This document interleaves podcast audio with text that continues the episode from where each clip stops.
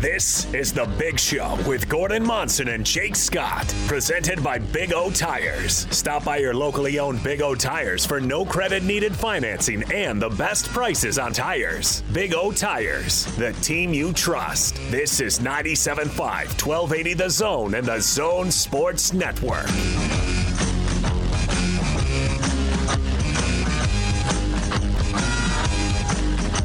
Big Show, Gordon Monson, Jake Scott, ninety-seven point five and twelve eighty The Zone. The things we find out when we're doing this show are just remarkable. Mm-hmm. Uh, big thanks to the title sponsor of the Big Show. That's Big O. Right now through September sixth, save up to one hundred fifty dollars off Big O brand tires during the Big O Tires anniversary sale. Big O Tires, the team you trust. We're hoping to talk to Jake Hatch coming up here momentarily. Not only the producer of the D J and P K show, but also co-host of the Well, I guess host of the Locked On Cougars podcast, co-host of the Locked On Utes podcast. Anyway, Hatch is all about college football. I got a question for you. Um, is big hair back in style with kids? I have no idea. Look at the picture in the little in this. Is this the Little League World I, Series? Can we change this? I, I I can't stand the Little League World Series. I, see, I hate the whole, whole concept. But I know it. Some guys, uh, uh, uh, some good friends of mine who have young kids, and they have the big long hair, and they, it looks good. I mean, but is that a thing now? Kind of like it was back in the sixties? I think long hair is in for young people all of the time. Is it? I, I don't know. I mean, haven't everybody gone through their long hair stage since the sixties? Hasn't that uh, uh, always been a thing? I went through that stage in the sixties and the seventies, but uh, then it went away. So Hatch is, is not... Uh, uh, okay, Hatch is, Hatch is on his way. Ah, so I see. Okay. We were worried Hatch was standing us up. He's not. We'll talk to him coming up here soon. Oh, oh he's here via Zoom nonetheless. Uh, Hatch, what's up, buddy? Uh, Hatch, you there? Jacob Hatch. Um, he's on mute. Stop it. Stop it. Unmute yourself, Jake. Hatch. You guys got me now? Yes, yeah. Hatch, host of the Co- Locked On Cougars and Locked On Utes podcast and producer of D J and P K in the mornings. What's up, Hatch? Not much, guys. Thanks for having me. Thanks for coming on, buddy. We appreciate it. We um, hear you're busy, Jake. Trying to keep busy, let's put it that way. Yeah. Having young children, buddy, yeah, never a free moment. We got you. We appreciate you joining us. And and we know you've been all over uh, both B Y U and Utah camps, and that's why we wanted to have you on. Let's uh, let's start with uh, well, let's start with the Cougs. Give us kind of the overall vibe of Camp Hatch. What's what have things been like down there? And the biggest thing with B Y U is there's a lot of guys who want to go out and show that, hey, twenty twenty wasn't a fluke. I, I think we all know, we've talked to probably enough people, Uh, both here in Utah, I've seen enough people, I guess, in the media at large who are trying to pass off that twenty twenty was more of an exception for B Y U, and they can't follow that up. And I think that these players, the coaching staff, et cetera, down there in Provo, they want nothing more than to go out and prove that, no, we can do what we did in twenty twenty, maybe not go eleven and one against the type of schedule they'll face this year, but they still feel like they can have a successful season and be a team that people are going to want to talk about. You know, that's so interesting that you said that, Jake, because yesterday I wrote a column that hasn't been posted yet at S L Trib on that subject exactly. We had uh, D'Angelo uh, Mandel on our show yesterday, and I asked him the question, and he said, oh, no, no, no, last year's last year, this year is this year. We're not even thinking about that. But you know they are. Uh, I took him at his word myself. Oh, well. Look at you saying he's not being uh, being straight with well, us. I, I agree with what Jake just said. You well, know, you're I, both wrong. Oh, okay. Whatever. So what, what? Where do you put the the percentages on the on the uh, Cougars' chances to to prove people that uh, the program is full of talent now and uh, can move forward? I think the biggest thing, Gordon, is you kind of have to have where you think that success, quote unquote, counts. Like, could could B Y U in theory go eight and four this year against a schedule that has the seven Power Five opponents that they have, and maybe be as good as they were a year ago when they didn't face a single Power Five team? I think there are people who would say those two are equivalent. Other people would not say that. Other people would say that to win double digit games to match what they did in twenty twenty. So I really do think that the success uh, or what you think will be a good follow up or a, something that proves that B Y U has turned a corner, it's all kind of in the eye of whoever you're asking about what that success level has to be. I see they lost a lot, Hatch. I don't think it's fair to compare this team to, to last year's team. They had the, the number two pick in the draft. They had the, one of the best tackles in the entire country. I mean, they had all these great players that they lost. I just don't think it's fair. That's my side of it anyway. Well, and I, I, I get that because they lost twelve players overall who went to the N F L. Five of them were draft picks. The other guys uh, got free agent deals and the like, and they're currently trying to live out their dreams at the next level. And that's it's a lot of guys. That's it's so I'm I understand where you're coming from, Jake. The, the thing is, though, I just think that there are people out there who, based on what B Y U did in twenty twenty, for better or for worse, how they do in twenty twenty-one is going to be a referendum to either justify thoughts on how twenty twenty went or going to make people who are, I guess, quote-unquote haters, they justify their their their doubts, their their non-belief in B Y U.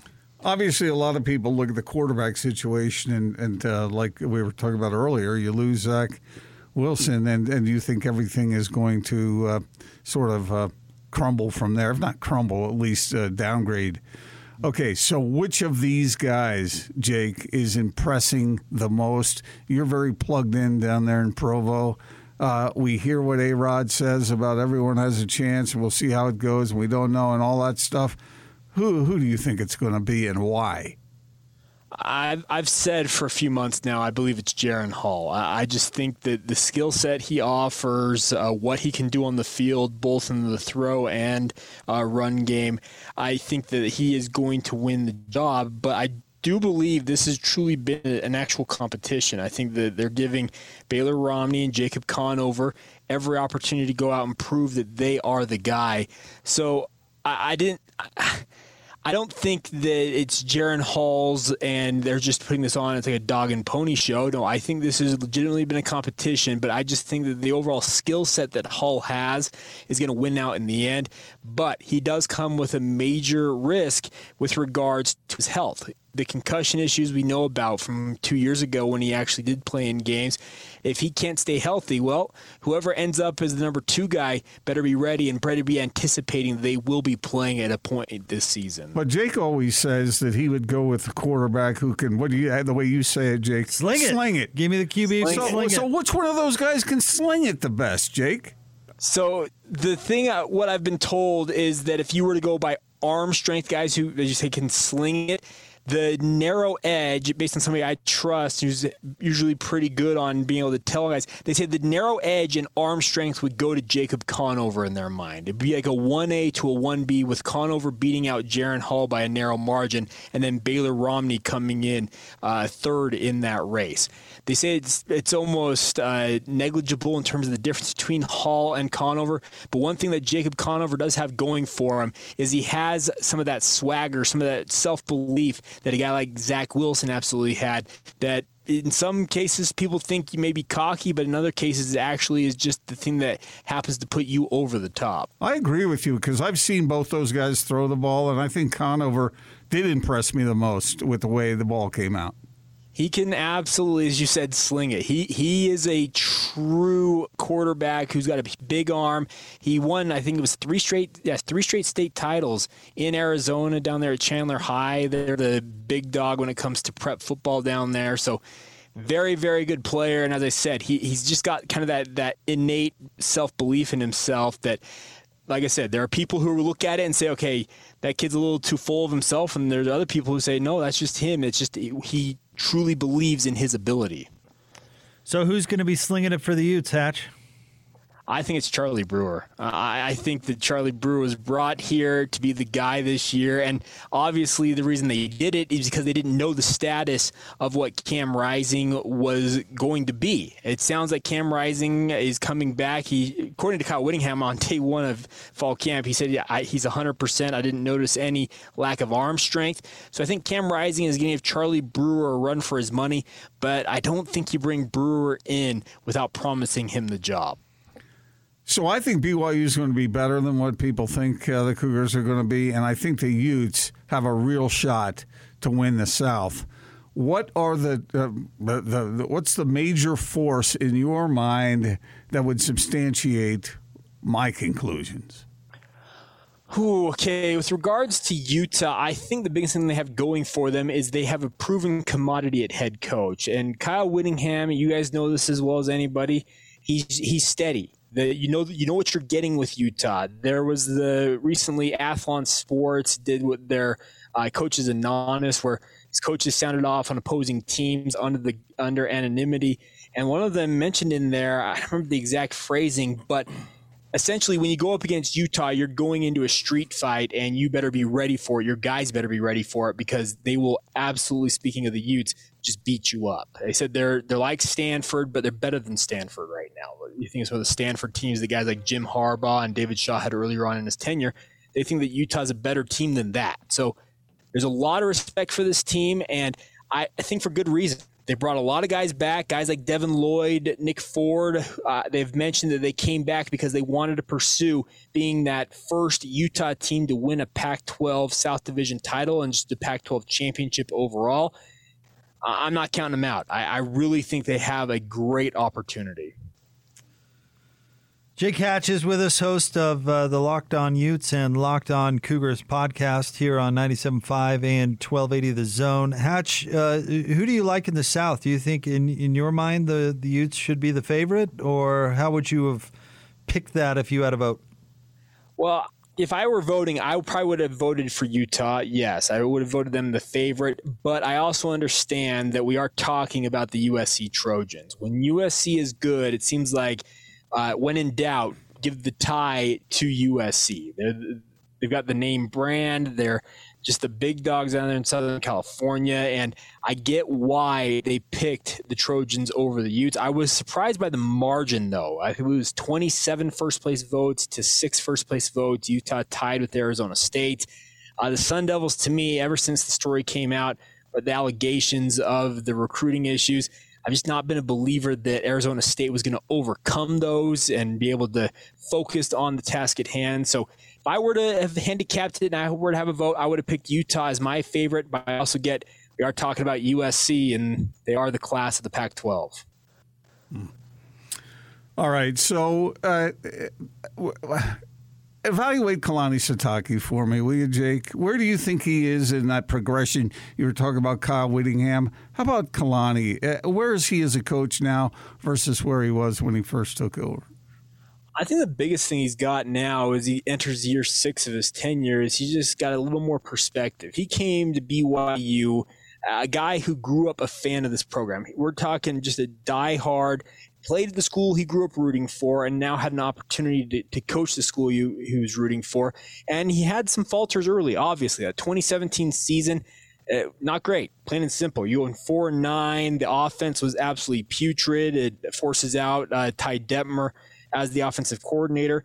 But Kalani Sitake, and there was a B Y U administrator, the day that they hired Jeff Grimes, I happened to be in attendance at that press conference as well as D J and P K, and as we were walking out of that press conference, a B Y U administrator, who I won't name, walked up to P K and made it explicitly clear, this is Kalani's hire, speaking of Jeff Grimes, and trying to get across the message, I think, that whether this goes good or bad, this is all on Kalani. And he made a great hire by all accounts, because Jeff Grimes, in the three years he was in Provo, really revolutionized B Y U's offense, got them to the eleven and one record last year. And I feel like the thing about the Cougars is under Kalani is that early on there was some discipline lacking inside the program. Uh, Kalani felt like more of a friend, maybe more than a coach at points.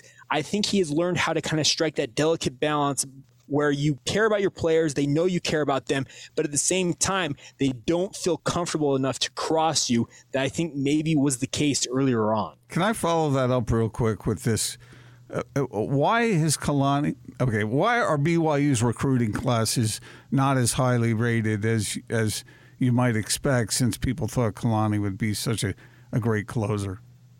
I think that he came to B Y U with the thought that he was going to have more highly rated classes. And I think he got here and realized that the combination of uh, more stringent academics, the honor code obviously is an impediment in certain cases for guys wanting to go to school there. And I think just the overall prestige of B Y U was not at a point where I think Kalani expected it might resonate or might be when it came to the recruiting trail. I think that he is focused and realized that he needs to focus more on finding those quote-unquote diamonds in the rough and go about uh, trying to buff them and polish them into the three- and four-star talents that can help him win games, where they're a two- or three-star talent in terms of the recruiting service, the star rankings. Is B Y U ever going to be a hotbed where they're bringing in classes that are majority of guys with four stars? I don't think so. I, until... Oh, At least until they get into the Power Five, and who knows if that's ever going to happen at this point. But I do think that his emphasis on player development, uh, bringing in guys who they have measurables or they have a certain skill that you you crave and you think, okay, I can get that out of this guy and make him a serviceable player that can help me win. I actually think that's been a pretty admirable quality. The hope is at some point you tr- start to translate a few more of those guys who you've developed into more ready-made talents in terms of a three or a four-star guy who doesn't need as much development. Will they ever turn that corner? Hard to say, but you have to be hard-pressed to argue with the results so far. Hatch, thanks for jumping on with us, buddy. We appreciate you. Thanks for having me, guys. Jacob Hatch, our friend... Uh You may know him as Yawk. He produces in the morning. D J and P K does a great job there, but also hosts uh, Locked On Cougars and is co-host there for Locked On Utes as well. Indeed. Hatch a hustler. He's doing a great job uh, covering uh, camp for the whole station. Very plugged in, uh, Jake is. He, he pretty much knows what he's talking about, so I would give uh, credence to what he says. Mm, no? On some stuff. well, Not- I don't agree with his take on... on This, this year being connected to last year. Oh. oh. Well, he didn't really say it was connected. He just said that there were people who wanted to prove that the program is legitimate. I think that's true. I, I agree with what you say. It is a different team, but uh, there there is that perception issue that uh, will not go away. Well, I wouldn't worry about it if I were down there. I would. Why? Because everybody wants to prove that their program is something special. Sure, but that do that independently of last year.